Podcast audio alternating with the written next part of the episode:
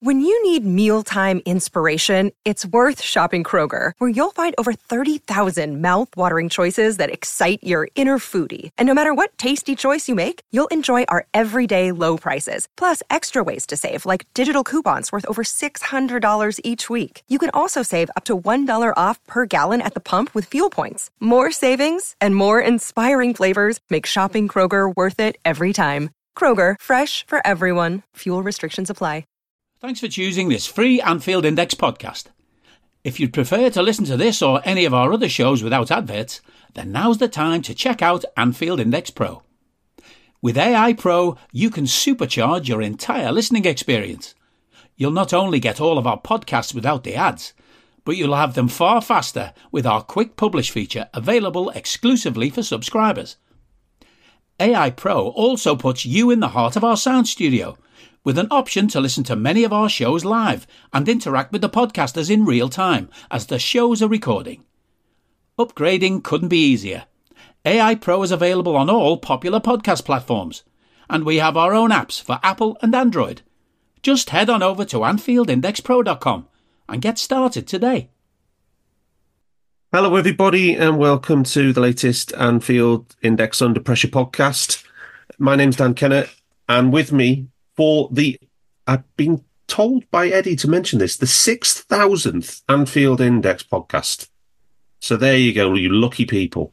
If you, especially if you listen to other, the previous 5999, um, we welcome you for sticking around. Anyway, we are here and it's going to be an absolute belter of a 6,000 podcast because we are here to discuss the 4 1 win at Brentford. And I have the whole A team with me. Um, I've got Si, I've got Dr. Barts and I've got Hamzah. Um, and evening, boys.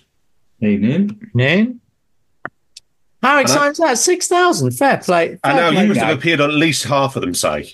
I was going to say your record must be pretty high, Si. Fair play, gags. I was on the 100th episode of the main pod and the 200th episode of the main Wow. wow. Well, what's your average and what's your strike rate is the key question. yeah. Yeah. yeah. Very cool. Well, the only thing, I, the only thing, the only thing, the only stat I know from um, EP with, with which I remember is that in the 21-22 season, after we came behind behind the paywall, the second pods we did, I think, was to do with the League Cup final. I think it was, um, you know, when we were against that that season, and it got more, it got more audience than Piers Morgan on Talk TV. That's our most famous moment, boys. We are more popular than Piers Morgan. Very nice. Anyway. at, at some points, we were racking up some serious numbers before the original payroll. Yeah, yeah, yeah, absolutely. Anyway, we are here and we have both sports, sports science pods on tonight, and boy, do we need them because we've been told to start with injuries. It's everything, it's the only thing that everybody wants to talk about. Um, and just before we get to start with injuries, I just want to um, give a bit of background to this, and I'm going to take you back to 320 BC and the death of Alexander the Great. So Alexander, very bear with me, but bear with me, everybody, right?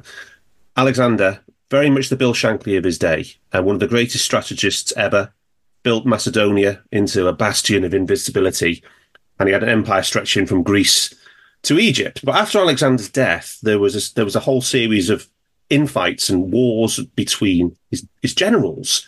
And it, you know, and, and it, they were being attacked from all sides. It was a bit like Graham Souness um, getting rid of the boot room and um, some weak succession thereafter. But against this backdrop of infighting, um, Pyrrhus of Epirus, a cousin of Alexander and a neighbor of Macedonia, decided to um, take on the Romans, very much the Manchester City of their day.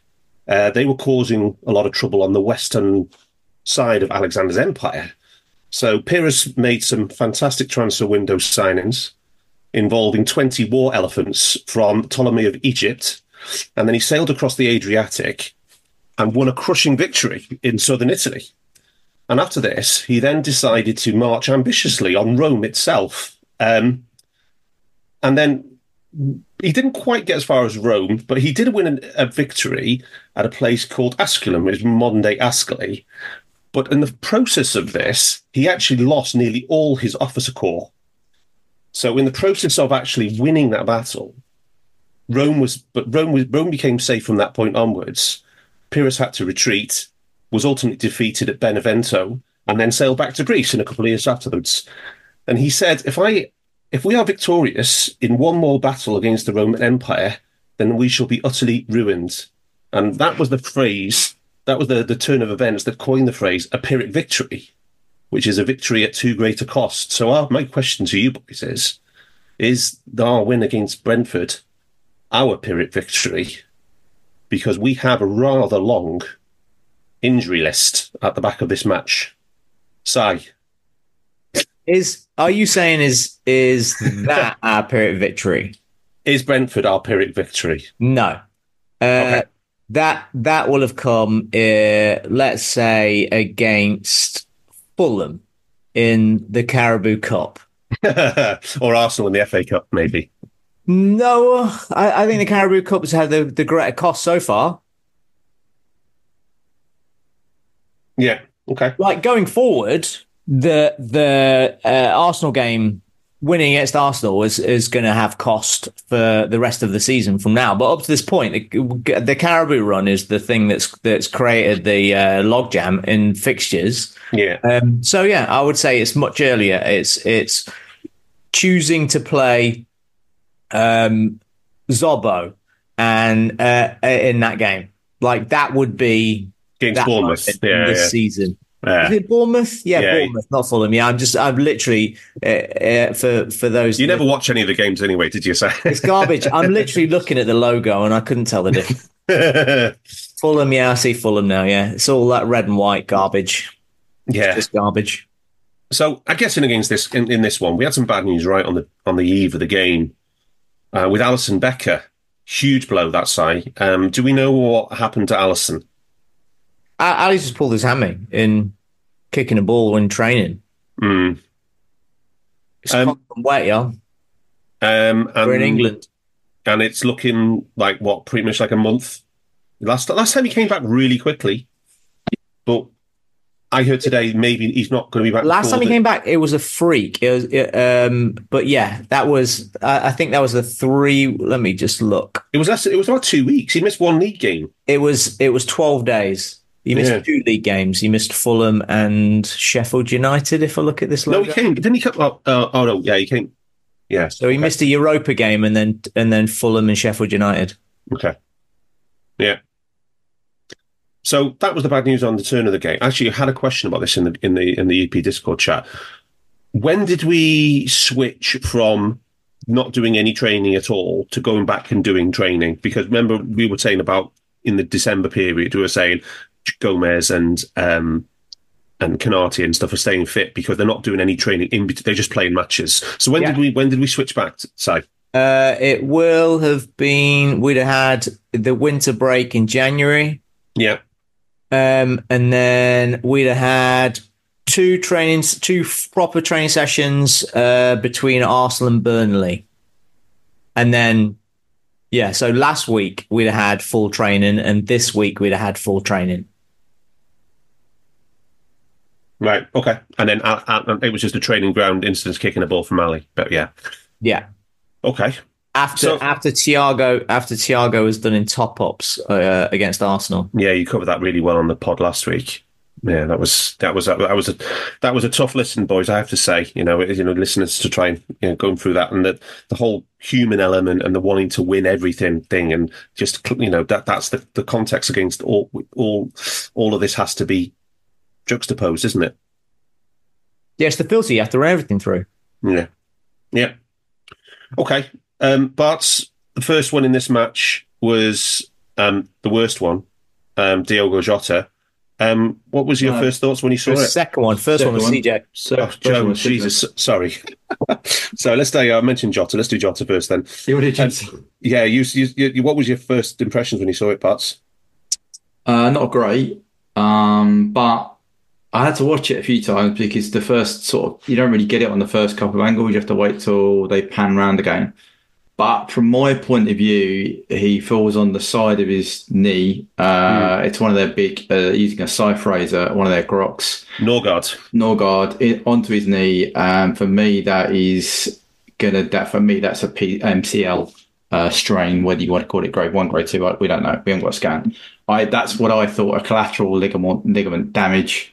Um, I couldn't see the mechanism for cruciate because actually he, the leg isn't fully extended either when he when the force goes down through his knee. Um, It's only slightly bent, isn't it? About maybe 30 bent. degrees or something. yeah, if it was if it was bent and it caused um ex- hit with extension, then maybe uh, some people have said PCL. I just couldn't see the mechanism. For me, it was a sideways like force going up the side of a knee, uh, while the other either end was sort of uh, fixed, if you like. Um, therefore, forcing it to go in, in a direction beyond the scope of that ligament, uh, which for me would cause a sprain of probably grade two. Um, but I don't know. You know, the, force going Yeah. through it, well, would suggest would be, and the the pain he seemed to be in as well, um, would suggest it was more than just a with a grade one. But I Yeah. don't know. You know, that, that's, So- that was my mission, initial thought. It wasn't cruciate. It was a collateral MCL. Uh, Andrew, just a quick question. A sprain, as in uh, just for the layman like myself, s- sprain just sounds sort of like not very serious. But uh, as a technical term, what does sprain mean? So it'd be tear. So it'd be, be a, it'd be down to the number of fibers torn on that on that ligament. Yeah. So a grade one typically is a few fibers. So I'd probably give you the exact amount. Uh, grade two would be more fibers onto another level, and three is a complete rupture. Right. I thought it was a two, just the level of pain and the force that would have come through from uh, Nørgaard, as you said, falling on him. Grade one, uh, I would suggest, is what Trent might have done at Arsenal in the FA Cup because he played on for the rest of the game. Right. It's a sim- I, I think that isn't uh, so confirmed. Trent did a did a lateral, didn't he, at Arsenal away in the Cup- Cup? Uh, medial. Medial, so same same ligament we're talking about. So, say Portuguese media are the ones who've reported PCL. Um, do you what, do you see that, or you you, you, you had a reserve judgment? Not at all. Yeah, I don't see that at all. It's, it's somebody's just cite, cited a some kind of injury in a knee that they know without that they without it being an ACL because that's where everybody goes instantly Yeah. ACL because it's the most famous. It's the rock star of knee injuries, and they've just gone to the second version. Oh, Jesus. it's like a cruise ship. We've got we've got a link to a cruise ship. We'll get most Yeah. clicks. Yeah. exactly. But to, to, So- so ostensibly, the PCL has to be the same mechanism to cause as a, as, a, as, a, as an ACL. No, no, no, No, no, no, no, no, no, no, no. The, the, oh, I'm sorry. The PCL is normally the legs extended, fully extended, uh, and the force goes in at the front um, and causes the. So you, uh, this is horrible radio for people, but you've got a straight Ah, right. piece, and the, the force comes down the top through the kneecap. Should we say forces the knee to go the other direction, and it will snap that piece. So- that so in- behind. in maths terms, hyperextended. Hyper- Here- that's, the yeah, that's example. the word I was thinking. An obtuse, an obtuse angle, Bart. You get the the the, Yeah. angle, the knee creates an obtuse angle. Yeah. Okay. if uh, uh, a common uh, um, mechanism of this would be in a rugby scrum, if somebody is sat down on their ass, but their foot is on top of a player, Yeah. and then the weight of the scrum comes down on them. Oh, Yeah. So Yeah. just the thought of that is making me. But you understand now the mechanism. But you know, you remember when VVD got hit by Pickford? Yeah. I think Si and I both thought that was PCL at the time because Pickford's force went through in front of um, Yeah. Virgil's knee. It wasn't. I don't know how he managed to avoid that, but it was just an ACL injury, which isn't as. Neither, neither both the cruciates are, are important, but just to give people a, a vision point for, for Liverpool, it's that mechanism of where, where Pickford was hitting the front of Virgil's leg that would normally could cause a PCL injury. Well, Yeah. When Oxlade Chamberlain tore his ligaments, he tore two, right? Was that It, ACL? it was both, wasn't it? I was about That to say was- that. It was both, posterior wasn't lateral corner. So Yeah. so yeah, he basically ripped the whole knee because he got because he got his feet. Uh, his studs caught in the ground and he was going forward so he came up so his knee from the force came from uh, back to front with a knee and a twist Yeah.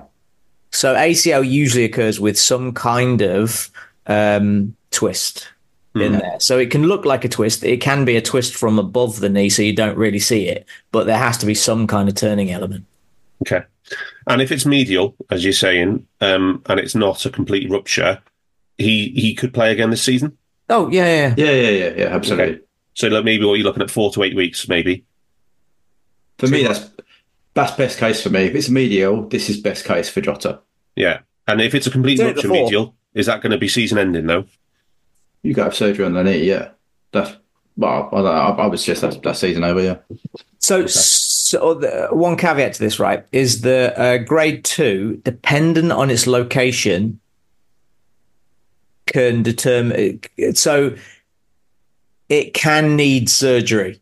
Yeah. A grade two, dependent on where it is on the ligament that is Got that it's done the damage. Got you. But I, I don't think that this is that case. It didn't seem that catastrophic an incident to me. That's Just a Doc, that's probably your on- thing. On the surgery, so is that usually a hamstring graft? Do you lose a bit of? No, no, no, that's ACL. This That's is just LCL. Yeah, yeah, yeah. This is just like a cleaning up, and it depends. But yeah, it's that it's nothing anywhere remotely as drastic as that, No, unless there's a full rupture uh, or uh, a rupture on the insertion on the actual bone. Yeah. But- if you need surgery, I would say that I would say it's probably season over, personally. If you need surgery. Okay. Um, Si, what did you um, what did you make of the Curtis Jones one? Uh, it reminded me very much of um, uh, a basketball injury that I've seen twenty thousand times. Happens all the A, time. a planting the- a planting foot, isn't it? And, or It's the stumbling maybe slightly. Uh, yeah, it's the reason. It's the reason basketball players. It's the reason basketball shoes have high ankles. Okay. Um, yeah, he planted, and there's slight uh, bending of the ankle, so he gets strained at the top. That's all. Okay. Okay. Um, and then that's relatively relatively minor, can be. Uh, well, you can spend. It depends. You can spend f- three months out with a high ankle sprain. Um, they where it is, the um, the the literally ana- anatomical site of it of the um ligaments there, they have less blood going to them, so they tend to rec- it, that area of the ligament tends to have less blood flow, which reduces the um, rate of recovery. So they can be slower than usual to heal, slower than a, a- a typical ankle strain. Um, Right. But it, yeah, I it's not common, and definitely not common in a young guy that it takes it takes more than a, a you're looking at a month at the most. Well- uh, I I would suggest at this. I'm I, I think he will. If this was the FA Cup uh, Cup final on Wednesday, he would probably be playing. Wow. Well, famously, Patrick Mahomes won the Super Bowl against Philadelphia when he had a high ankle sprain. So even though he couldn't really scramble or anything, he was hobbling every time he, he took off. He still he still played a fucking game of NFL, didn't he? So Yeah, yeah, Is there a high risk of re-injury with this sort of with, with ligaments? Are they sort of? yeah it's weak. Mhm. Yeah, so it's not re- not not necessarily re-injury. It's it's creating more severe. So if there are some fibers, let's say let's say there are five percent of the fibers that are prox- proximal to the ligament, which is nearer to the top, basically nearer to the middle of the body, yeah, away from the foot. If if that's where a high ankle sprain occurs, um, because the ligament goes all the way underneath the foot. So um, if there is like say five percent of the fibers have got some damage high up, uh, and if if you think of it like a zip on your coat, if you get three teeth on your zip get a little bit broken and you force it, you could rip the zip. Does that kind of make sense? yeah, that makes a lot of sense. Actually, thank you.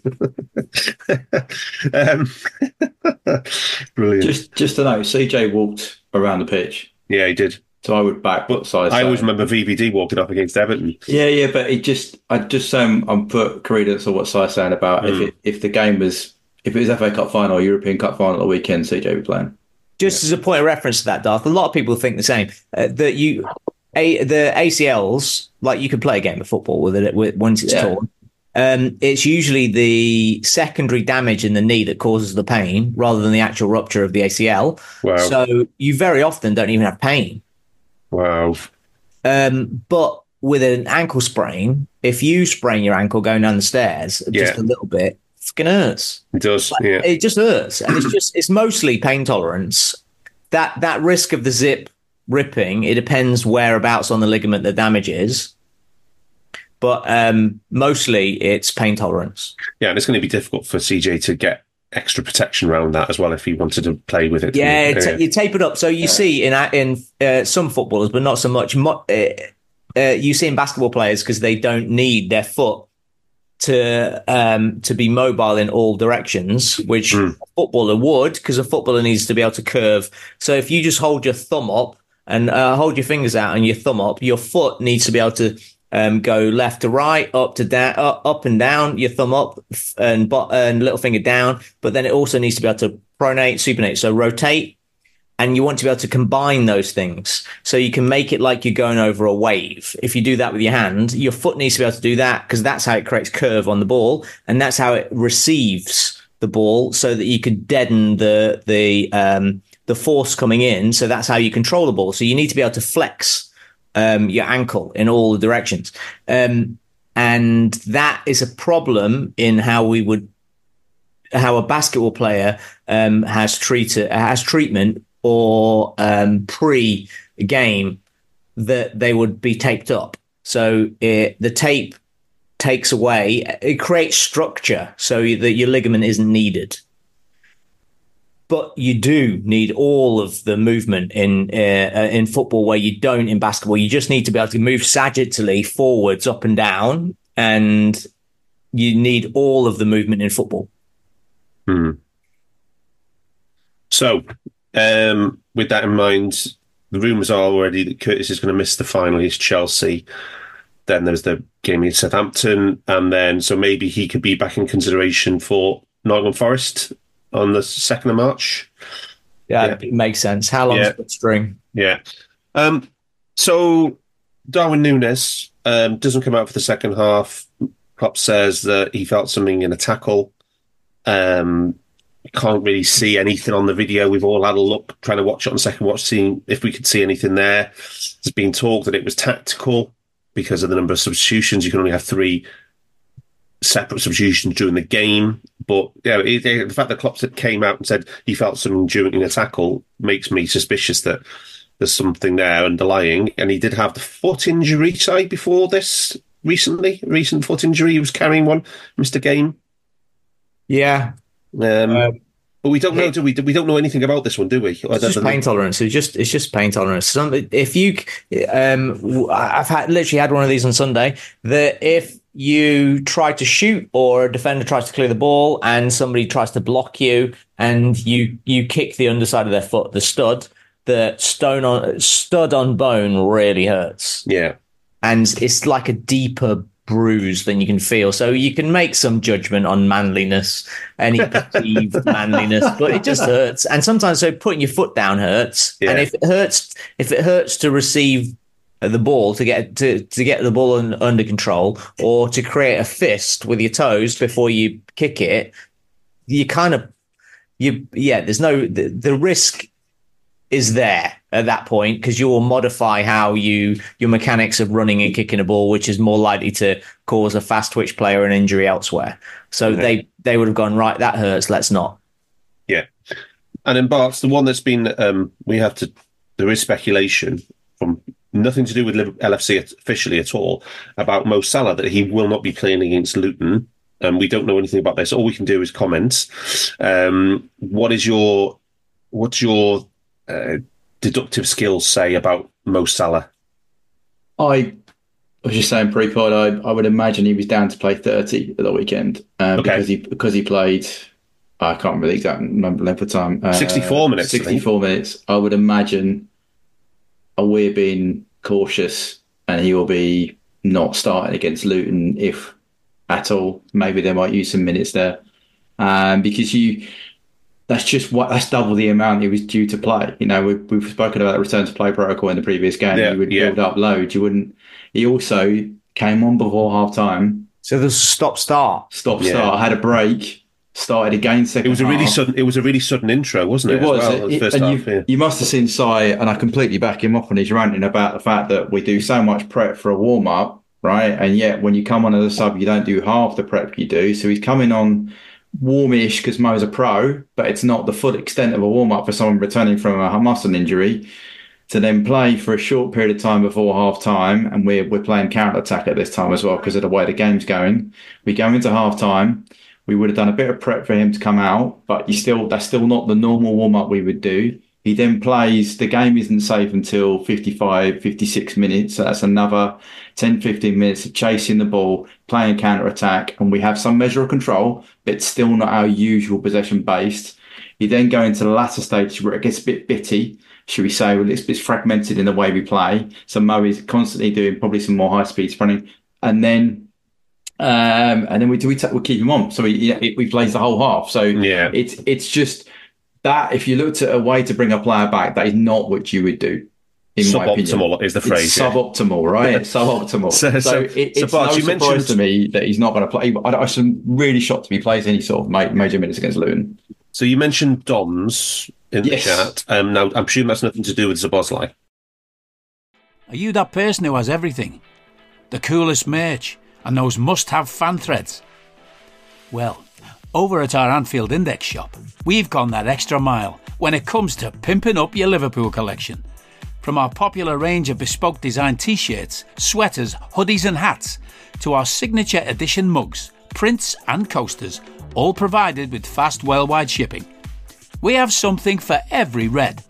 We also stock official LFC merchandise and are licensed with the Premier League and UEFA to sell official iron on shirt badges and sleeve patches. As a listener to this podcast, you can get 10% off everything with coupon code AIPRO10. Just head over to AnfieldIndex.shop or find us on Etsy by searching for Anfield Index. No, Domsey's like uh, delayed os- uh, onset muscle soreness. It's just Delayed literally- onset muscle soreness. Okay. And Gotcha. typically, I mean, cycles are a bit of a wussy way to get injured to get, but but it's just if you've done a high amount of load when you're not expecting to, you can expect tightness in the muscles. You can get Yeah. uh, that fatigue to come in. Mo is a pro, and he would his body is in supreme condition. But Hmm. that could be a thing. It could also be. I mean, I Grav complained about it when he did a full load. I, I would not expectedly earlier in the season. So Yeah. it can happen to even the most elite pros because you've as Simon will talk to you, build up load, you build up tolerance. Yeah. Yeah. Mo was out there Saturday trying to win us a game of football. Yeah. He didn't care at that time. As soon as he come off, his body's like, Jesus, man, you've played more than It's not the first time he played in like four weeks or something. Yeah, exactly. Yeah. Right. And it's Yeah. and it's not the normal pattern of play. It's just Yeah. not the normal pattern of play he would have come into. Si, thoughts on the best player in the world? He's awesome. I mean, his injury. Oh, I see what Or, or, protect, or his possible injury, or whatever, yeah. His, Uh, how, how, how, to, tr- how to treat him from here. Well, it was a risk. It was the all of the stuff we talked about last week with Hamzah. Um, there was a moment Klopp goes, uh, "Oh shit, I need to bring on an attacker." Looks at his bench. He has to make the choice. I've got one here, or I've got Mo. Yeah. He had to make the choice to bring Gakpo or Mo on, Yeah. Yeah. and he went right. It's a bit tight. I want to win this game. Yeah. This is my best chance to win this game, and he went Mo, even though it was sub it was a suboptimal choice from a loading perspective if you're looking at the next potential 24 games we've got in the next 15 weeks. But you're looking right immediately we need to win this game right now. They'd already looked kind of tasty um, and so you go with it. And and 61 minutes in when you're coming on cold. Yeah. That's a, that's, That's quite tough. a buzz, yeah. Um, and so it, it, I would be really surprised if he didn't walk off going, "That was good. That was a good workout." Yeah. that." Yeah. And it, it it feels like if you literally if if you work out all the time and then you don't squat for two weeks, then you squat, you will feel like you squatted the next day. Yeah. You will just ache a little bit. Yeah. And and if you train regularly, you seek that. If you sprint regularly, you seek that uh, that, but it will just be an amplified version of that. It, it um, Doms wouldn't keep a player out of a game, but if he had Doms to on Wednesday from Saturday, it's not Doms. Yeah. right. Okay. Um, but it could keep him out of training on on match day plus two yeah. Because you don't want to cause any muscle. It's it's it's basically a little bit of muscle damage repairing because that's what all training uh, happens. So you you create some. If you do a bicep, if you do if you do five sets of bicep curls till till you can't pick your arm up anymore, you create failure, you create overload, your muscles damaged, and over the next three days, the Treppy effect you start to your body's physiology starts to repair and for a couple of days it will repair a little bit stronger than it than it did. So you have muscle damage and that's all that is. Yeah. And just quickly uh, how would you manage Salah looking forward to the cup final then with the potential to have 120 minutes? Would you would mm. he, should he play against Luton? Uh he shouldn't play 120 minutes either. Um uh, if it went to extra time there's no chance Salah yeah it's crazy this is uh, there's risks it's everywhere. Risk for the game straight for the games, not just uh, straight afterwards, but which is Southampton, but also for the Forest game leading into Europe into Europa as well. It's it's a big deal, and I'd imagine they envisaged uh, a thirty, a half, uh, a half, maybe maybe uh, a twenty, a thirty with a big top up, and then playing the game and mm. coming off at 60. I would imagine that was the original plan. So for this, there's going to be an awful lot of white knuckle riding from from the yeah. backroom yeah. stuff because there's no way around it at this point. The glass is already broken. Yeah, you already broke the bottle. The um, problem is, I think they put Mo on the bench against Luton. Right, the temptation is going to be there, like it was at Brentford, because we spoke about the human element of this. Klopp yeah. wants to win the game of football but I don't think he should play any minutes against Luton if he wanted to play in the cup final. But we have to play against. But we, have, have, to play because we have to. We have to. We have win. to win the game. So it's a, it's a whole. We're in a world of stick your fingers in the plug socket and hope you come out the other side. And uh, can I can I just say it, I don't want this to sound grim and grey. If there was a player in our team that you would take these risks with, is Mohamed Salah. Yeah. He one is our best player, but two, yeah. he is fucking David. He is an unbelievable physical talent and prepared as anybody in the world for for um, the the physiological demands of playing football. And he, if anybody can do it and come out unscathed, is Mo. Um, Hamzah, uh, I don't know if you saw a couple of things I did. I actually did some research today, um, and I put in, in the, the, group chat earlier on, and it was something I saw on the weekend about um, Arsenal's continuity continuity of selection in the Premier League this season. Again, just like last season, you you do a lot of stuff. We know this from you know in Arsenal at the times, um, and they if you take their top six players, Arsenal's top six players, they've actually started 139 out of 150 Premier League matches this season, 93%. And then the top eight players have started 90% of the games, and the top 10 players have started 80, 86%, whereas ours are down at 81% for the top six, 79 for the top eight, and 73%. So there's there's an extra there with 31 starts more by Arsenal in, in the in the Premier League versus versus us, and that's a huge getting the ability to get your best team out all the time in the Premier. That's a huge advantage for Arsenal, isn't it?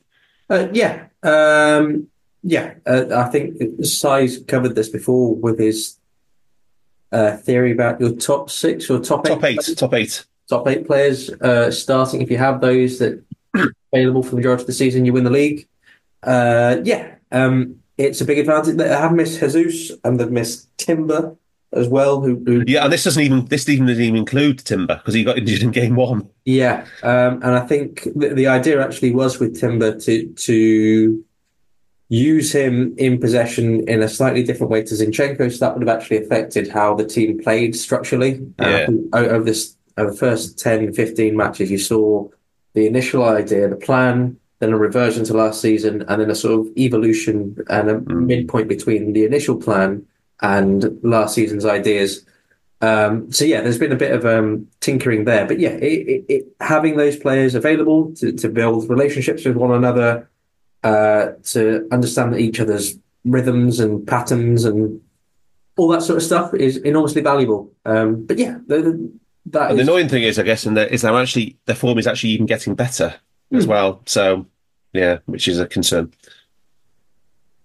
But uh, there's still well, they've still got the Champions League to, to, to play as we we did. Yeah. So uh, yeah, there's still a lot, lot still to happen.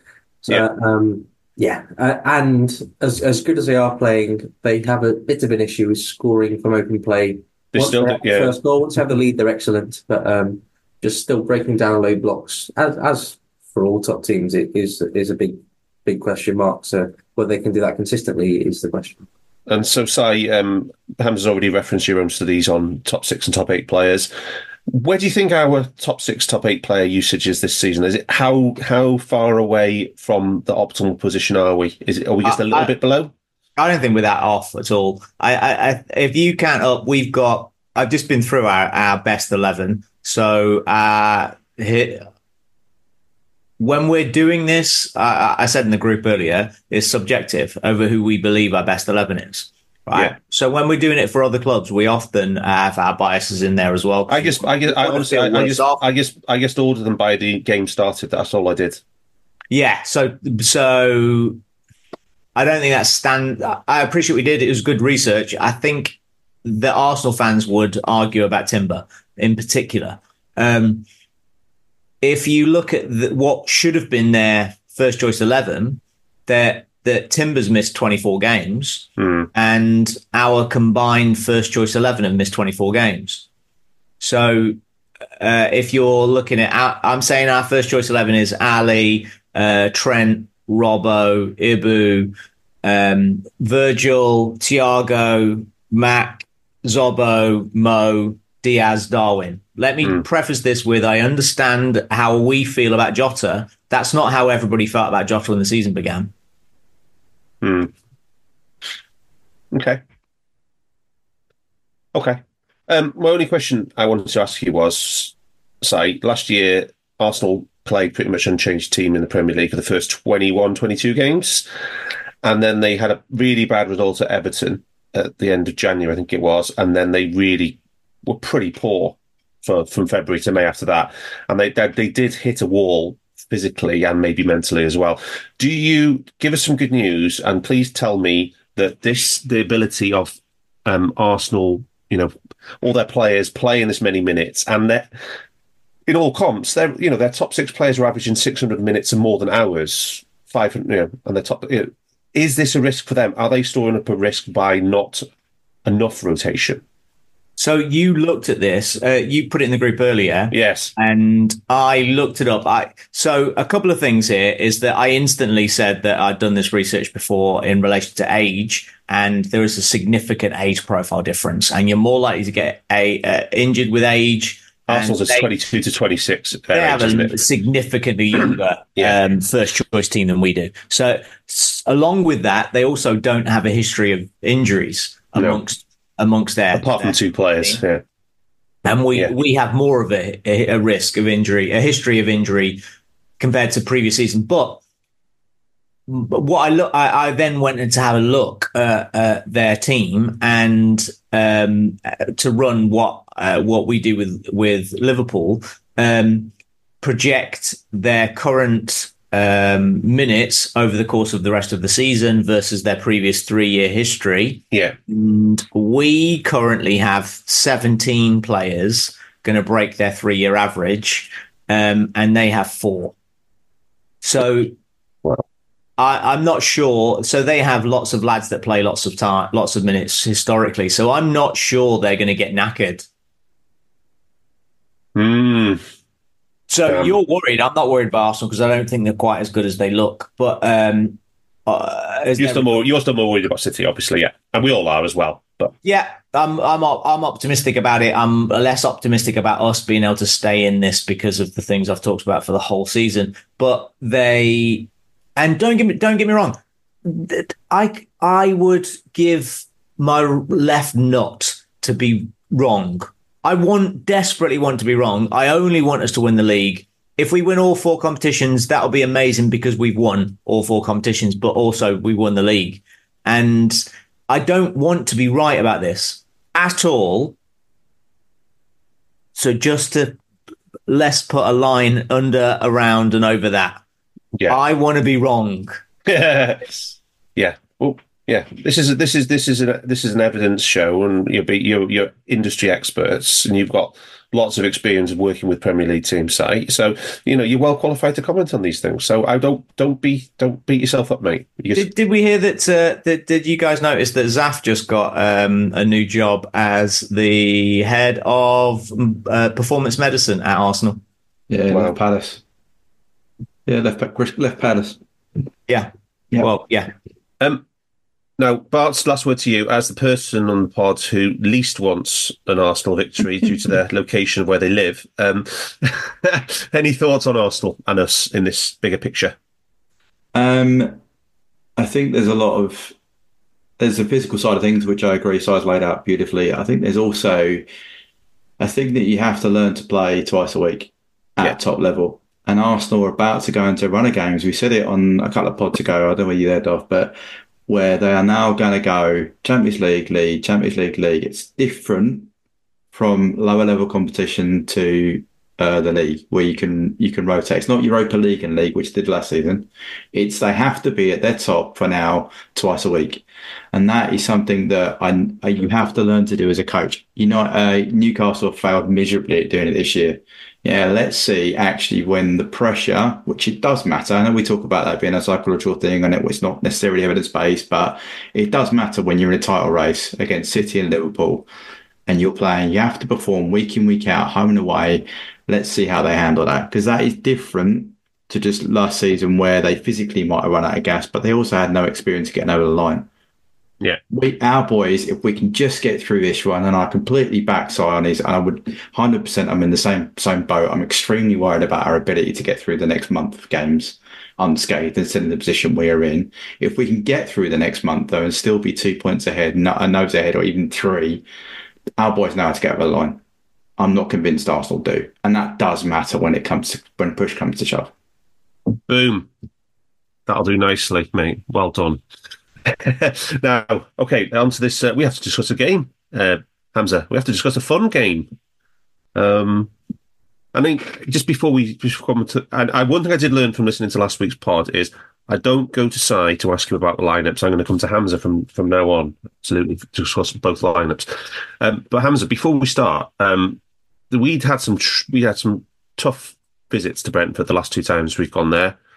Six goals conceded, nine big chances conceded, 19 shots in the box, and we, conceded 1.2 expected goals just from set plays. Um, it was a really tough ask on paper. Um, and how did we set up for it? Uh, yeah, I, I mean, uh, I'll just start off with. Um, I mean, they played City recently, and they played City again, uh, and it's interesting because Phil Foden scored a hat trick in that match, and the first question asked to Pep Guardiola in the press conference was, "How do you think Phil Foden played?" And his response was effectively, "Oh my God, Brentford are such a nightmare to play against, a really tough team." Uh, and remember from early this season, Klopp said the same thing as well. Uh, pretty much said uh, Brentford are the team that I just effectively I don't want to play as. And if I was a manager, I'd try and build a team that no one likes to play. And Brentford are essentially that. Um, so we know when you play against Brentford, you're going to need uh, tall players, players that are good in the air, players that are physical because they also have a lot of strong physical players. that play very direct. They work off second balls. They're very good on set pieces. Uh, so that fed into the lineup. Lots of restarts as well, Hamzah, as well. Lots Yes. of restarts. Uh, Yeah. So um, Endo came in as the number six, adding height and physicality there. Well, you, you, I think he played the last game, but um, Jones in midfield as well, supported by McAllister. Uh, in defence, Van Dijk and Konaté. So you've got a, a strong core there, tall, uh, quick players able to recover the ball, uh, contest, uh, duels. Uh, Nunez up top. Uh, so, like I said, that, that core there. The, the the big thing here, though, is that um, Alisson's out, so Kelleher was in goal. Mm. Bradley at right back, not Gomez, which may have surprised a few people, uh, and Robertson back at left back as well. And then alongside Nunez was uh, Diaz and Jota, uh, which is as expected. Maybe you may have expected Ga- Gakpo to come in, given his height. And did he play in the reverse fixture? I think he might. I was expecting the Gakpo to come in in midfield actually, because that's the, the two the two times we played him at uh, Anfield um, in, in and won. Um, he literally picked the tallest possible team with Cody in midfield. So, but yeah, Um, and how did Brentford line up? Because they've got they, they, I mean, they're not. They've got some big injuries themselves. Um, Rico Lewis is missing. Bryan Mbeumo's missing, and on the eve of the game, they lost Ethan Pinnock, which is which was very welcome because he's like the tallest of them all, I think, isn't he? and he's caused us some both the, both the games we played against at their place. He's caused us a world of problems. Yeah, he place. picked, he picked him up against Wolves, and it was um it was quite interesting in that match because uh he couldn't run anymore. And I think they'd used up their three sub breaks, so he went up front, and uh, Toney dropped in as a left side and started doing shuttle runs to sort of defend. And they were good in that match as well. So I watched that Yeah. um, Yeah. at Molineux. But yeah, they've also got Aaron Hickey out, uh, Mm. Kevin Schade as well. But Mm. yeah, they, they usually have a system for these big matches. If any of the listeners have listened to Thomas Frank on Monday Night Football, he explained it. But essentially, it's um, excuse me, uh, a five-three-two.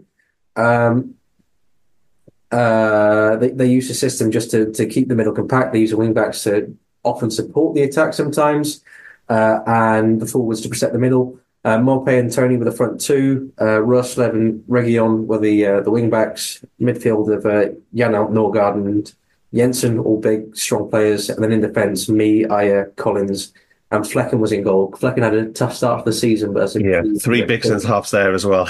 Those three boys. Yeah. Um, yeah. So, Barts, um, how about that match summary? I'll just load it off for you. Um, I tell you what, though, considering this game, you, there are some things in here which would surprise, I think, may surprise listeners. Probably not to you, P, but in a general sense, right? So we're a 60-40 possession. Okay, yeah, fair enough. Um, touches, I've got 780 versus 521. Okay, yeah, not not a big not a big shock there. Uh, total shots 15 each. Okay, so it, people might be a little bit surprised by that.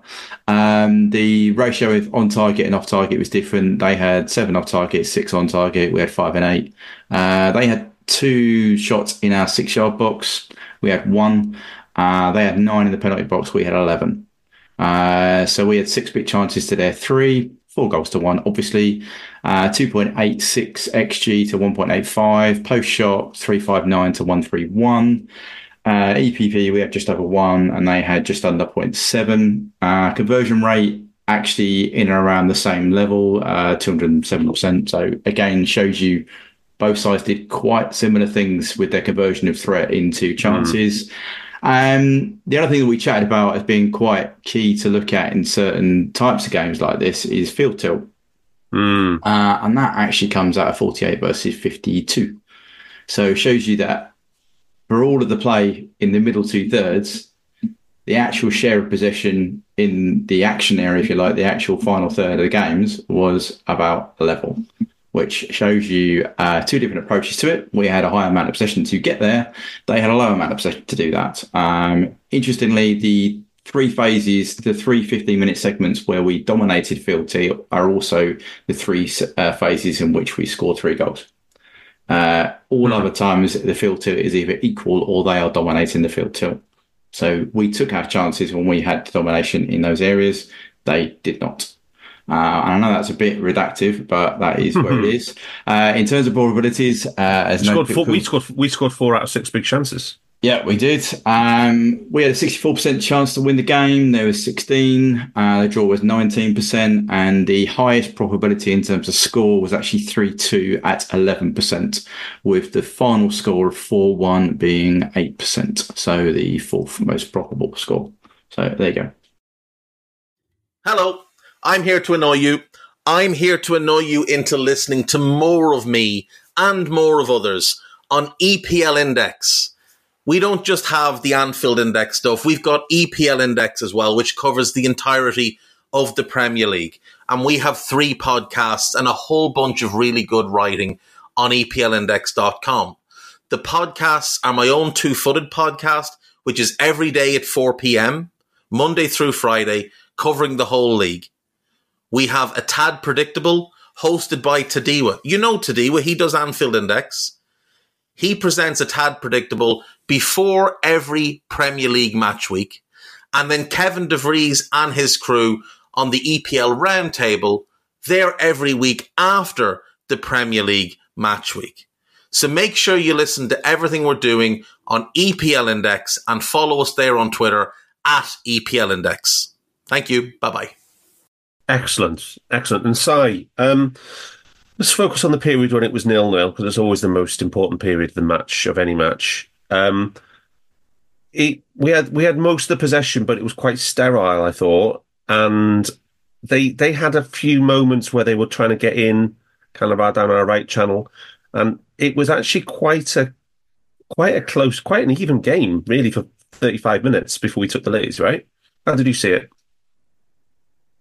Yeah, they. I thought they caused some stress. I don't think we were playing particularly smoothly. You, it's really hard to do that against them. They they was they have a specific way of playing, really rigid back five, and then uh, three blockers in the mid midfield and two um, 50 meters ahead of them. Yeah, that play that play on their side of the um, the center circle.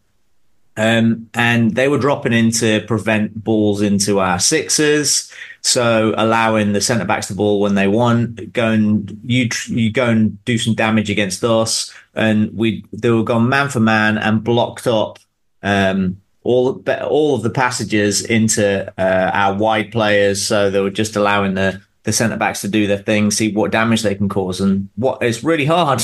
Uh, there's no space in midfield. You need much more rotation from our boxers in midfield, and uh, the lads coming from wide and they basically can double up every angle that um, that we unless you go, you play really fast football, they can double up on on any uh, any play you have um, uh, wide because of the the nature of their formation, and uh, it makes it really tough to play through.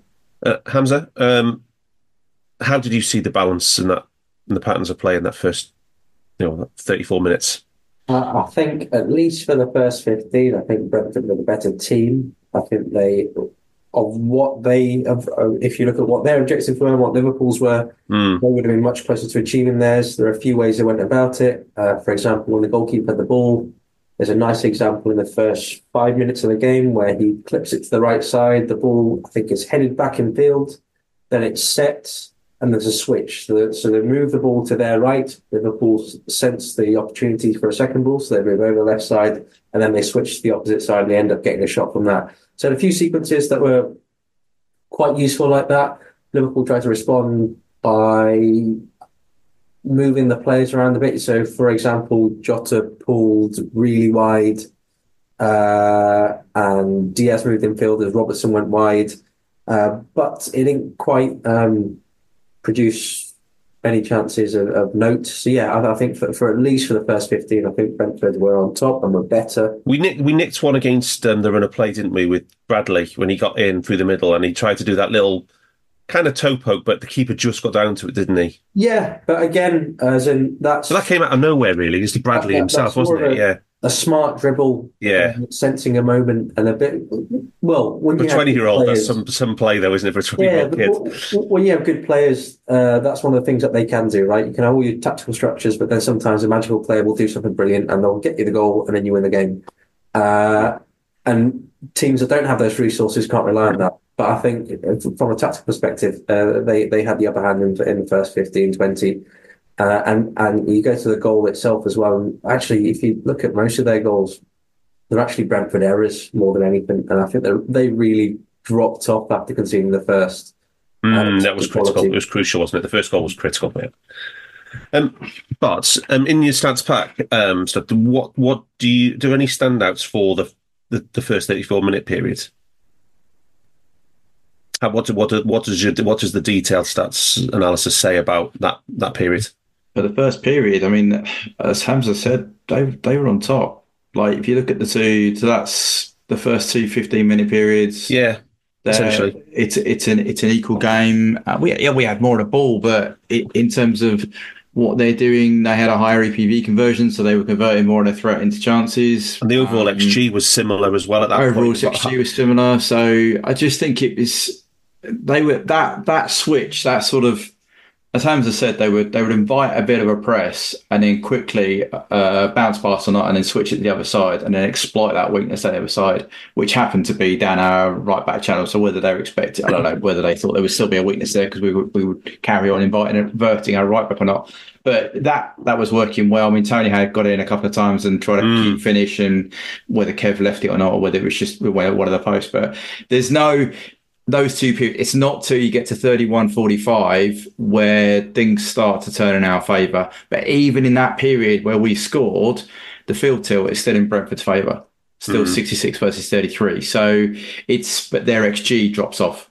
It So would- they go, they've- Did, Yeah. do, you, do you think we struggle with our build up and that this, in this because it was hard against that five and three, really, wasn't it? It was, as I pointed out, they put these blockers in to stop us doing that. Um, I mean, if you look at the first period before the first sub on the pass maps, there's nothing into uh, our right eight at that time from our centre half.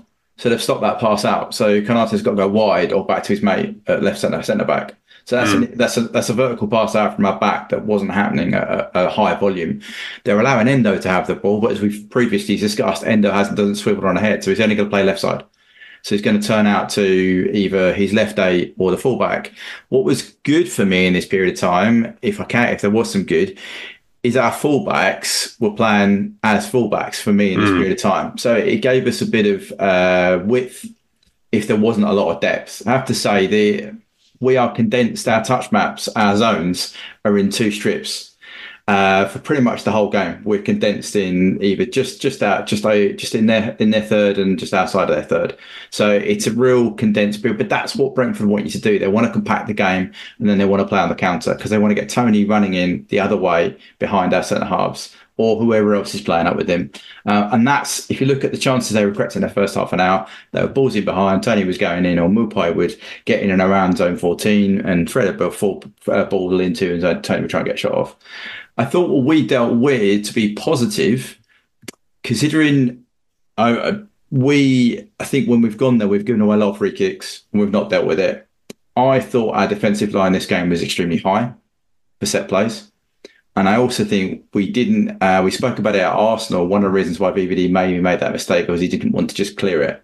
He wanted to retain possession. Whereas in this game, there seemed to be a bit of a call when the ball drops, clear the ball.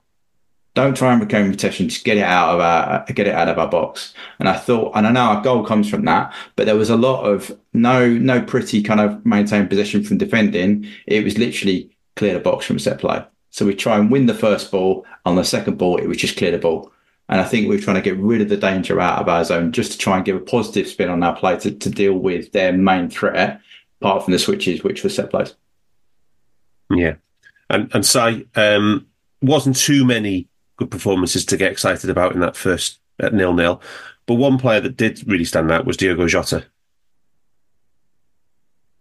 I mean, it's a bit of a cruel irony that it has one is one of his best ever games for Liverpool just before a bad injury. brilliant. He was he was dropping deep. I think part of our tactics were to were to play our two uh, two wide players really narrow hmm. um, and the half space, but the whole length of the pitch. They, so they could create little boxes with their wide players going outside them.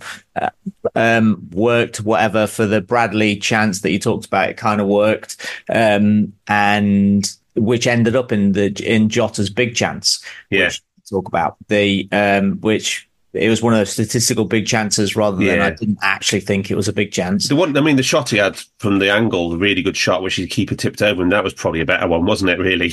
Uh, the one that would drop further out the box from a Robbo cross, I think that Yeah. was. Um, yeah, and he, yeah, he lashed was- it really hard, and the keeper.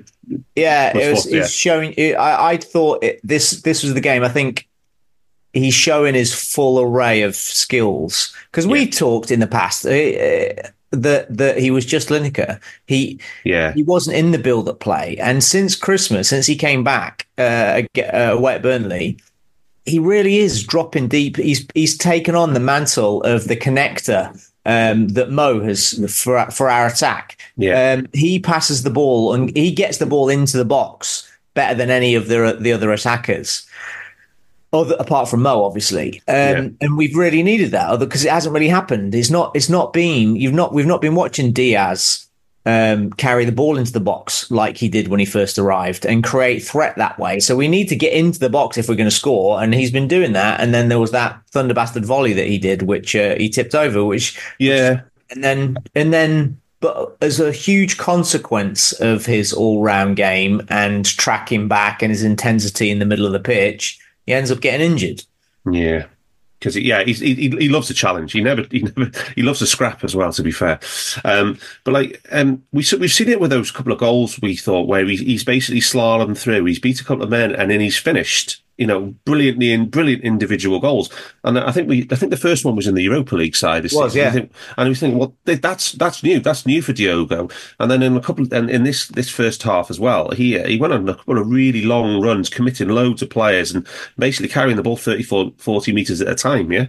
yeah yeah yeah he, it's really weird because he feels like he's playing fifa Yeah. it, it's it's like I, I genuinely it's one of the things I talk about in coaching that um, in coaching girls they don't have experience of playing football, so the way you can learn is how I see boys learn, and they learn they learn so many of the nuances of the game weirdly from playing FIFA. Wow. So they understand systems and formations in a way that 20 years ago kids didn't because they play FIFA. And I wonder how much of that like crosses over with him because he's one of the best in the world it. He is, isn't he? One of the best. Yeah, absolutely. Um, yeah, it's really interesting. So he's so his decision making of what to do and when he is so refined because he's played thousands and thousands of hours of making those decisions. on pitch. and the mad thing is, when you watch him dribble, he's actually quite an ugly dribbler, isn't he? He Yeah. doesn't even look that fast, but he is. It's crazy. Yeah, Yeah. it's quick. He's Yeah. he is quick. He is strong. He just look. He doesn't. He just doesn't look it. If that makes sense at all. Yeah, yeah, yeah, he's not. He's not a beautiful, graceful dribbler, is he? No. No. No. Anyway, Hamzah, let's talk about. You already referenced it. A lot of Brentford goals come from their own risks, and this was this was a classic example. I mean, Bright, Brentford are one of the best users of analytics in the Premier League. We know this. Um, we know this from um, Midtjylland as well, with and Matthew Benham and, and all the stuff they do. What what do you think? The, if you if you're in the play calling seat for Brentford, what what do you think about this decision to basically commit all ten players to outfield players into our third for a sixty yard ball delivery from the goalkeeper into a box? Uh, I think that given they were probably the first team that I noticed or we noticed doing it, and now the vast majority of Premier League teams also do the same, as in they commit most of their players forward, don't bother with the player in halfway, and rather have players positioned around the second ball to counter press Yeah, or, or block the counter attack uh, by creating a tactical foul or whatever. I think that in itself speaks for itself. Uh, that, sorry, speaks for itself in terms of the effectiveness of this and the marginal gain of having your players positioned further upfield than rather on halfway. I mean, let's imagine that uh, that when Van Dijk clears the ball, uh, there is a well, there is a player on halfway. Uh, they're going to be caught under the ball. Maybe, maybe they get to it first, but there's there's a chance that if the ball goes either side of them, they they're also just doing the same thing. They're tracking over to get the ball, uh, and then Jota might win it or Nunez might win it, and you still have a big chance, right? Stopping that event in the first place is the main thing and the most important thing. Uh, yeah, uh, I completely support the uh, the idea that you should um, instead of having players players on half. I think it's just totally redundant. You lose uh, a valuable presence in the box if if the ball goes into the box, and you lose a presence to counter press. And counter presses are great opportunities to turn the ball over as your opponent's in transition and score. So I think it's it's completely worthwhile, and every now and then, and it very How- how- rarely happens. Okay, but uh, just uh, in the context that their entire game plan was based on a very deep, rigid five-three-two, and they didn't give us any spacing behind for the first thirty-five minutes. In the context of that, and then to go to almost flip it completely, that that's the bit which I'm struggling with, Hamzah. How, you got any thoughts on that? Um, I well, if if you look at when the ball actually lands in the box, Brentford actually have one, two, three, four players uh, against Liverpool's one in the sort of in the area between the halfway line and maybe 15 yards outside the area. So it's just Mm. And there's four players there. They actually have that covered quite well. Hmm. Uh, and when the ball does get to Jota, he does really well to actually win that and head it into Nunez's path. He does. He does. I- absolutely. I, I think when you consider, like I said, so all these players are further forward. They're, they're well positioned to actually deal with the counter as long as the counter's actually on the ground. But this is an aerial ball that goes over the top, which Yeah. changes that dynamic slightly. I mean, usually, let's say the ball comes in, where's the ball going to go if Van Dijk makes the first contact? He's not going to volley it. He's going to header it, right? Hmm. In which case, those four players are well positioned to, to take the ball, the second ball, win it against Jota, recycle it, and cross. It just so happens on this occasion, the ball bounces and Van Dijk actually manages to clear it 40, Yeah. 50, 60 yards, which I don't think you'd really expect to happen. No, no, and I think that's very fair. Now, Barts, we at the end of the start of last season, we did spend some time looking at Brentford and their impact on the Premier League and the set, especially the set plays.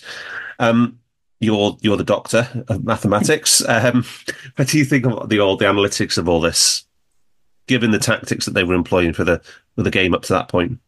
I think it, I suppose it, it kind of works for them. I mean, I think Frank himself said on TV it's only the second time in two, first time in two years they've considered a goal from this type of set play. Yeah, So that says to me that the odds are they're going to get more. The, the risk reward suggests they're going to get more reward than they are going to risk scoring. yeah, And as it, it took an exquisite header from Jota to make this into a chance. Otherwise, their Yeah. centre half clears that ball. yeah, yeah. Right. So, and I think Endo wins the first header and then VVD clears it just to clear that up. But that's that, that's there- there's multiple variables that went into that move for it to Yeah. end up being a goal the other end. Endo could have misjudged his header. It didn't flick back. It didn't drop in the right place. VVD skew, miscues that kick. So, and I just think those variables. Yeah. Now, they had the players in the right area. The keeper delivers the ball in the right area. It just didn't fall for them. But We, we, cleared it. And I know just- I just yeah, the percentages we- are we're, we're quite a big team, right? We're quite good in the Yeah. air overall. We've got some very good players in the air, and we're very good on the counter. And I thought the ang- where they came took it from it was a sixty-yard ball, and it was on quite a straight angle from the keeper. I I said somewhere I think to somebody on Twitter that this was this was like a in the in an NFL game. This was like a hail mary pass when you you, you basically hmm. run out of ideas. A, a hail mary, just try and get something, and I, I just it didn't look for that situation. If it was a corner, right, or if it was a ball lateral with our parallel with our 18 yard box or something, I could, okay, maybe fair enough. You commit all 10 in and go for that there. But I just thought it just, it didn't look like the right opportunity to take that gamble in, to, to me anyway. I just think if you've always done it, they did it. I think two other times during the game. I just think they're gonna. It's just ingrained in that. That's what they do from that kind of set of place. Whether or not we think it's the way forward, would we do it? Hmm. No, we wouldn't. But Well, we obviously, did it. I, I, and the did it analytics against Everton. Remember Yeah. when um, Addy comes up, plays a short ball to Trent, and Trent puts it in into the box from over halfway in the famous game where it uh, Yeah, it yeah. flaps out the bottom. right. So we have done it, but in extreme conditions. I just think this is Brentford's way of playing. They've they've worked out the mass for them. Yeah. Did the ball go in the, exactly the right area? Maybe not. Yeah. Yeah, so maybe poor, execu- poor Maybe execution. poor execution from the keeper, right? But Yeah. is- are they going to stop doing it? No, because they Well, did look, it three. the analytics will be the more you do it, the more the pe- the more it The pays better off. you get it. increase Yeah. the sample size to try doing still, it. So yeah, it's still we know how how hard it is for headed chances to, for a pass and headed goals, right? They're the same sort of skill. So for Jota to get that header perfectly and for Nunez to be on side, right, for the right time to go and score it, that's still that's a high. You'd take that in a in a casino. Do you know what I mean? That that, that wouldn't come off for the for the attacking side. So I just think they've they've made their bed. That's how they win games of football. It might not have executed it perfectly, but they still it still took some low probability options to, for it to occur to become a big chance for Nunez at the other end. In my yeah. opinion, And I think the fact that they only had one corner the whole match. I don't need a VPN. I've got nothing to hide. This is what I used to tell myself before I hooked up with LibertyShield.com. Not only is my home internet now fully encrypted, but I can now access all the websites I want, whenever I want, and do so from absolutely anywhere. As a Liverpool fan, I love to know I can now watch every match, regardless of whether it's on UK TV or not. My Liberty Shield VPN makes sure nothing is blocked and guarantees me super fast streaming speed throughout that match. You can get connected right now with their software package, which includes a 48 hour no obligation free trial and instant access to their apps for Apple, Android, Fire TV, PC, Mac, and Android TV.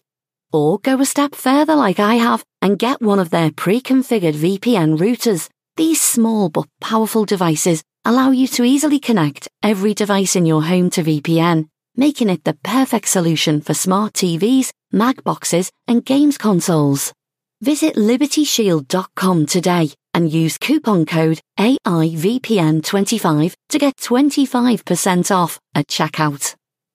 Yeah, so we stopped it at it's the source. way we played it, and they, did- they didn't have any other opportunities to run this play at all. So, but Yeah, as we often say, you, or VVD's five percent stop the cross, stop the chance. If you stop them from from taking out their weapon, which is putting the ball in our box, if you stop them from doing that, then you limit their opportunities, and they might take more risks with the opportunities they do have.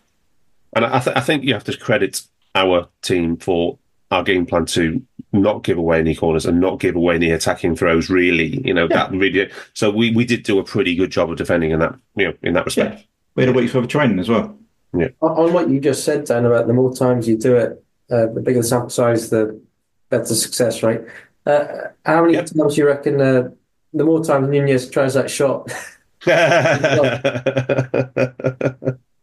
Absolutely, but now it's gone in one. No, it's gone in the first time. He's going to be having keepers second guessing every other time, isn't he? He's brilliant. I, I, honestly, the the to chip him is one thing, but to chip a standing goalkeeper is Mhm. is something else. But um, Yeah. Absolutely. So, we now we've done the, the Brentford angle. Please talk to us about the glory of this goal from a Liverpool perspective.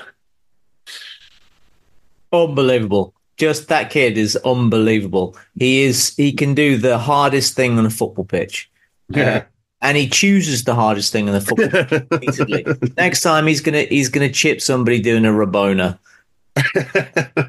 Rainbow. Can can I just add a little bit a little bit of context on the, the whole chat you just had about the risk reward set setup? Is that mm. is that when Virgil got the ball, which was from a knock on, um, that they were still three. They still had. Uh, so our three highest players at the pitch still had a player goal side of them at that Yeah. And so, yeah, they hadn't just on like thrown away the key and left the door open. They they were still goal side. It's just that Darwin's fucking rapid and ran Yeah. past the ran past Yeah. the lad, left him ten yards behind him.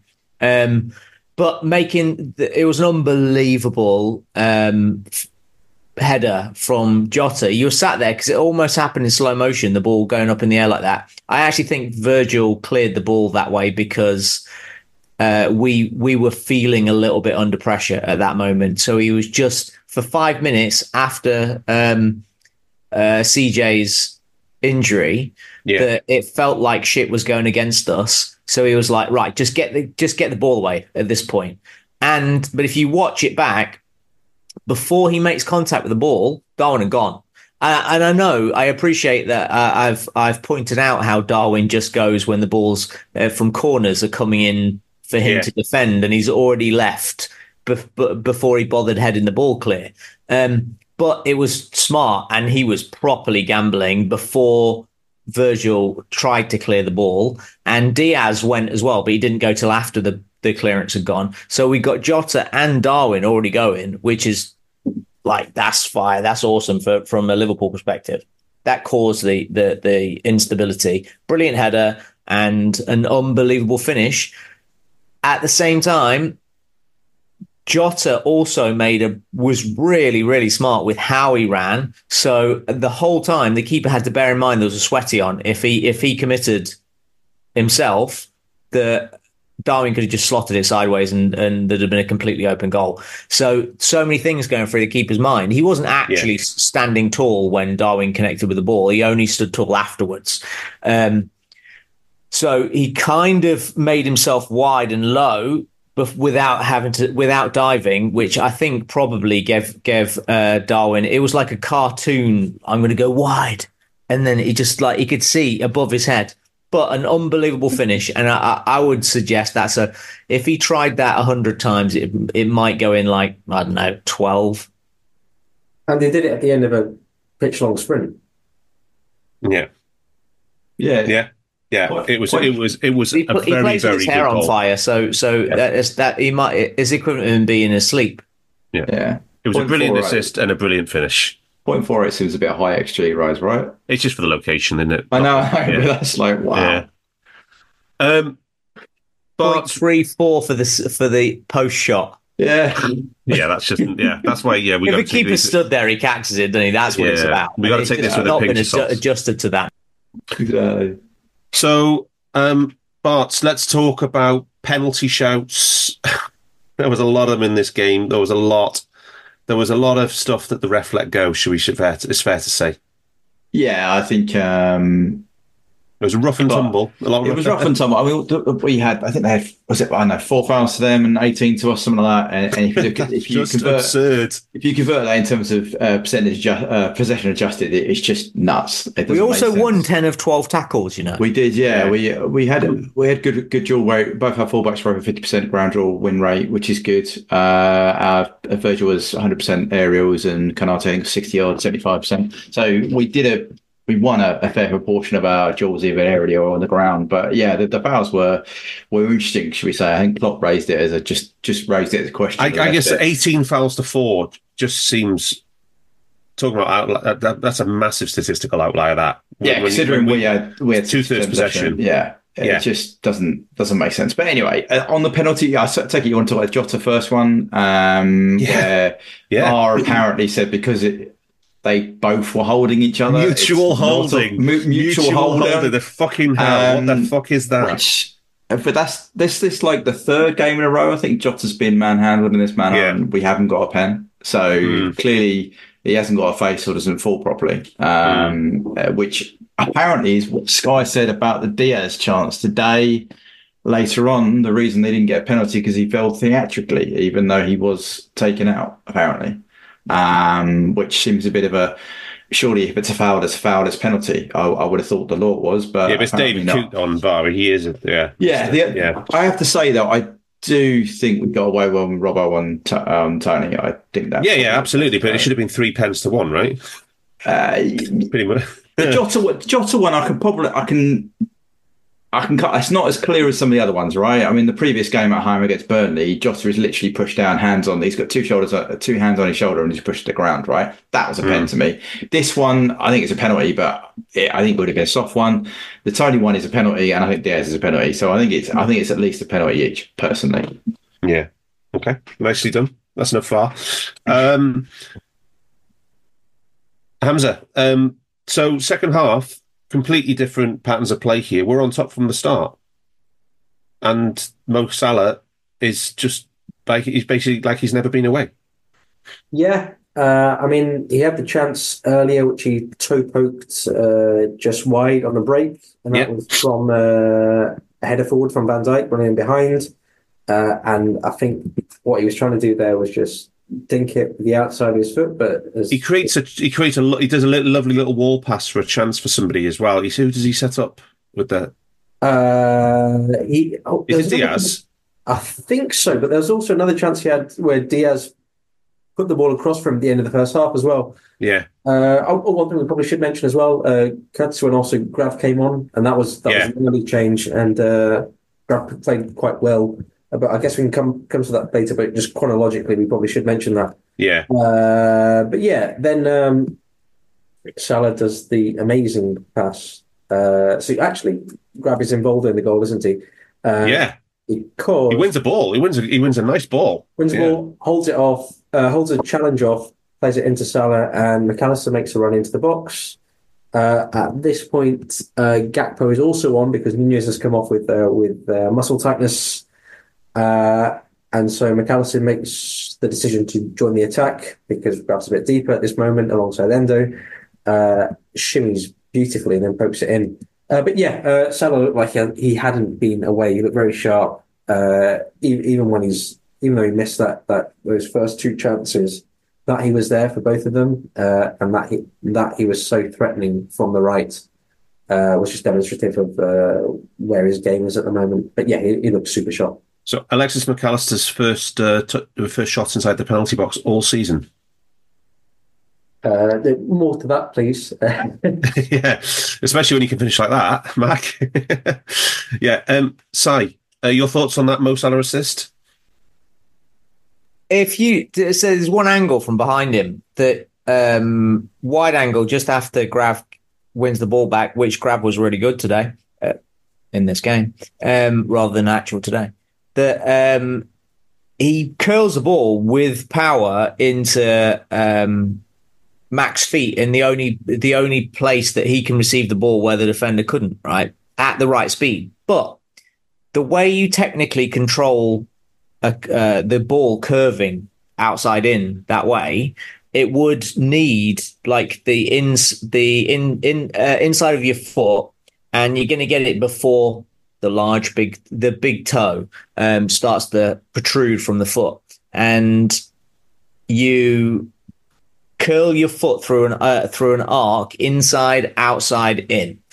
And mo does this weird thing that he manages to get it to curl that hard whilst getting it from basically his toes his toes without whipping his foot around so it should have gone maybe i don't know five meters deeper than mac towards our goal away from goal technically, and I don't know how it didn't. But if you look from that angle, it had no right to get to where it ended up going to. It was it was a remarkable skill. He's he is he is currently Messi.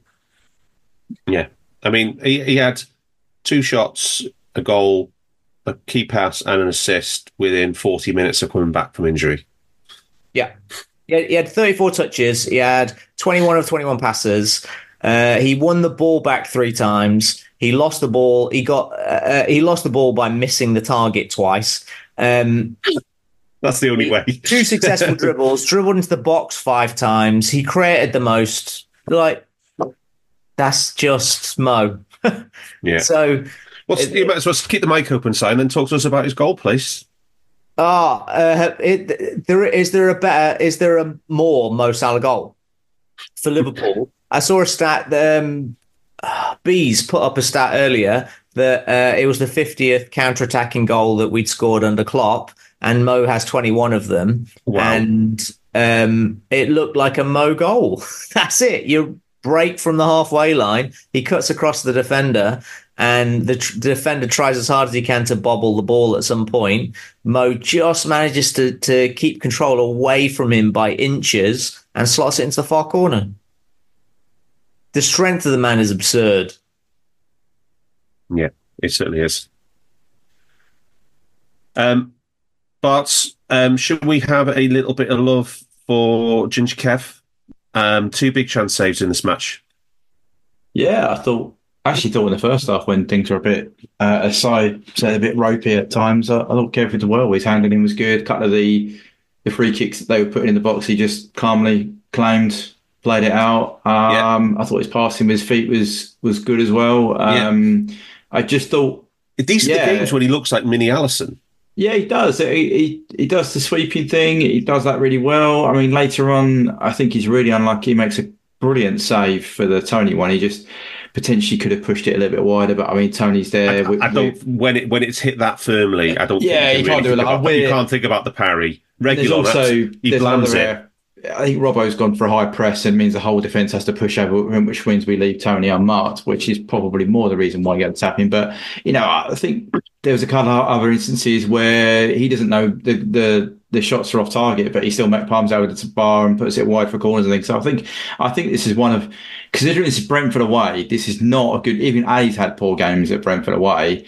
I, I thought he did really well. I thought, but there wasn't I think there was anything that, to, to fear. He's almost we're almost getting to that point of saying, okay, yeah, fine. He's not Ali, but he's not a bad keeper to have. Whereas I think previously we'd sort of sat there and gone, okay, um, what is he giving us? You know, so it- Yeah, it, absolutely. It was, another, it was another solid performance for There me. was- It doesn't give me any worries now going in for next. One. He had a couple of very bad performances at the back end of last season, didn't they? Yeah, he's yeah, been yeah. uh, some of the Europa League games. He's he's not looked great. Uh, Yeah. to be honest with you, but I think for me now, having seen him stood up, be part of a win at Brentford for an, in the opposition, I, I think for the next four games, I've got no worries.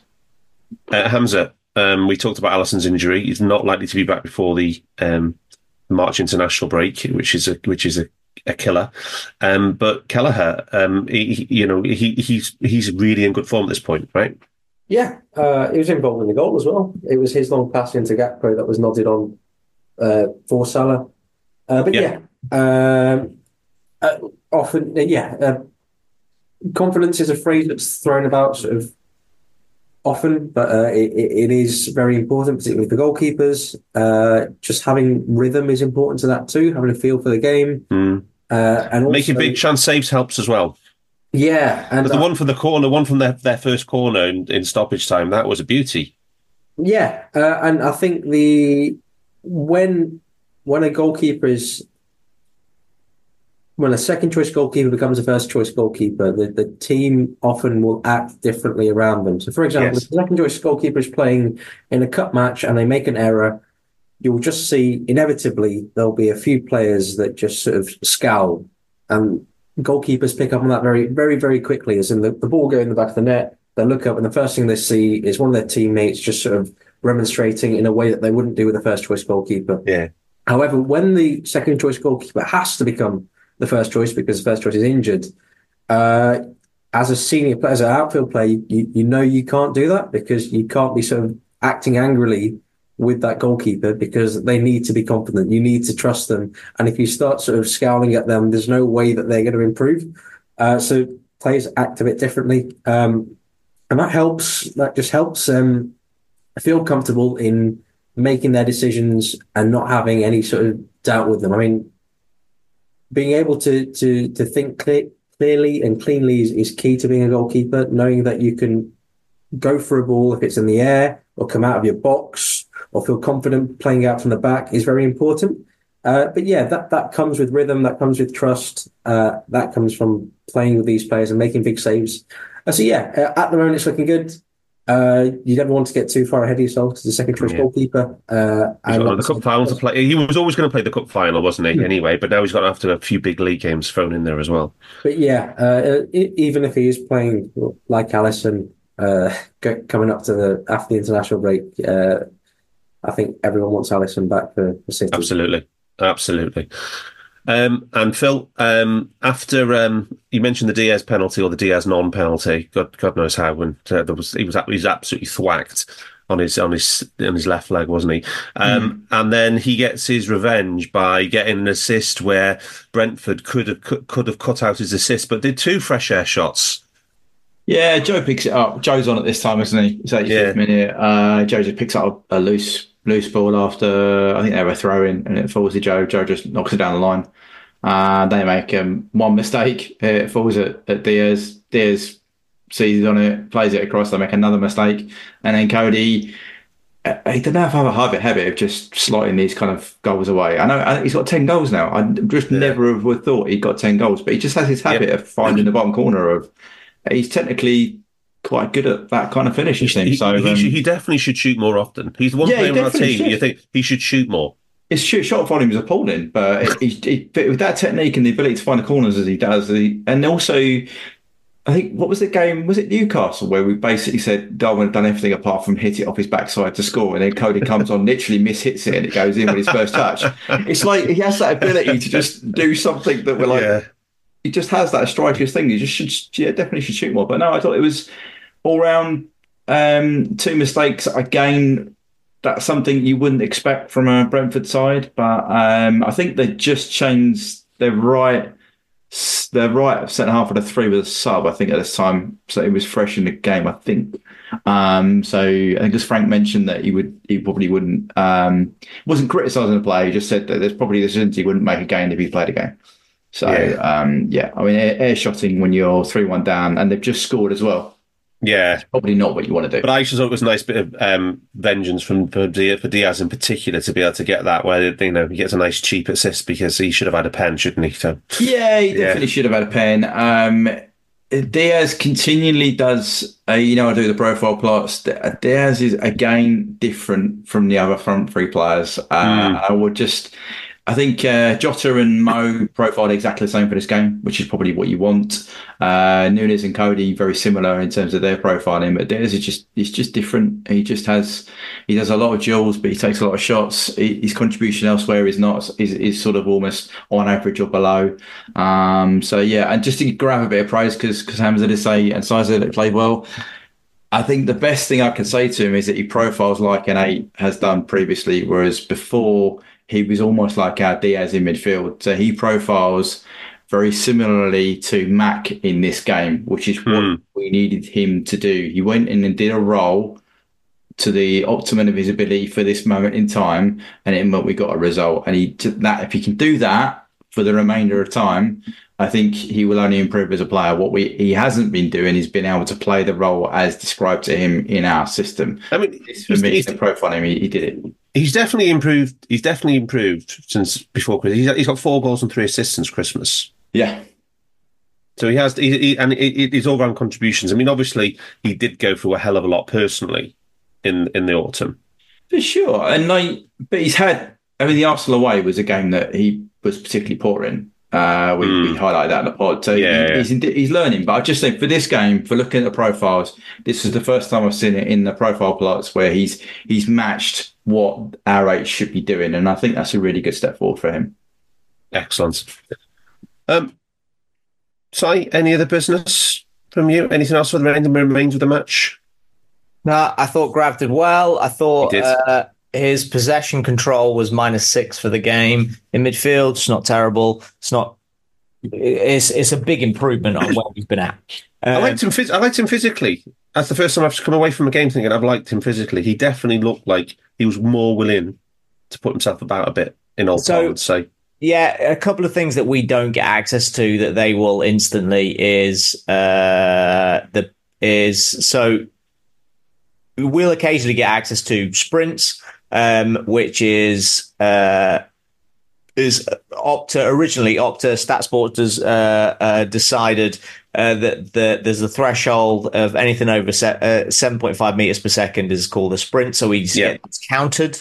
So we, um, but if you get uh, if you're using StatSport or if you're using any of the big uh, GPS companies, you can set it so that um, you have five zones um, and uh, intensity zones, and you'll set that up mostly individual for the that player. So if a player can uh, uh, if a player can hit 9.3 meters per second, that's the peak, and then you set that 15% below there as their Okay. sprint speed, their top Interesting. speed. So you can almost like program sprints per individual, almost a sprint Yeah, relative yeah, to that. yeah, yeah. Oh, okay. Yeah, yeah. Fascinating. because because John Terry would sprint, but his but it might not register. James I Milner mean, sprint. John Terry, but because because he actually would he he actually still really quick. Yeah, um, yeah. It's just that compared to a Premier League player, he's not. So um, yeah, so you you would we only get access to the number of sprints. Yes. So um, my point is that what what the club will have access to is those specific zones, or what we call high intensity running or high speed running. They're two different zones, um, and without a shadow of a doubt, his high intensity running in this game was the highest I've seen at Liverpool. Yeah.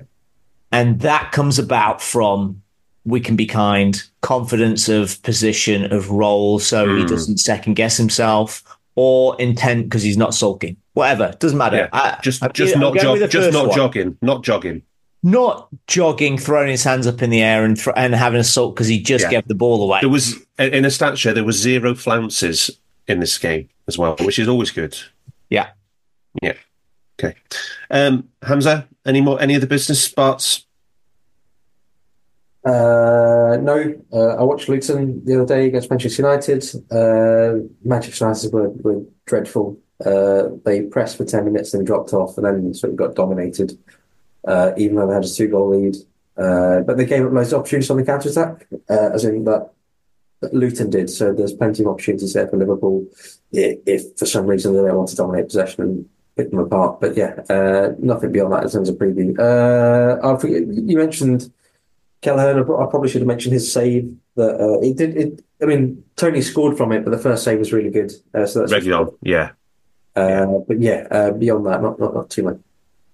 Lovely stuff. But, but Can, we can I, can, sorry, can I just point out, Darth, that the, if you look at the XG in this game, it greatly uh, flatters them in the uh, garbage time.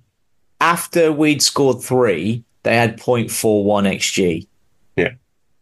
Yeah. So we just, at that point, we'd done in the game and we were just Yeah. resting. Yeah, yeah. Yeah, they, they they definitely piled it on in garbage time for sure. Um, but we will be back um, next Monday to review the the cup final and also the Luton match. And until then, it's time to get the bunting out, everybody. Up the fucking Reds. We hope you enjoyed listening to this Anfield Index show. Please be sure to subscribe to our channel so future podcasts find their way to your device automatically. There's nothing quite like fan engagement, and we'd love to know what you think of anything discussed on this show. The best way to get in touch is over on our free Discord community, where both podcasters and listeners debate the hottest LFC topics 24 7. Sign up free now at AnfieldIndex.com forward slash Discord. You won't regret it. You can also follow us on Twitter at Anfield Index and find us on Facebook by searching for Anfield Index. Oh, and before you go, we'd love it if you could leave us a five star review on your favourite podcast app. It only takes a couple of seconds, and it means the world to the people who create these free shows. Sports Social Podcast Network.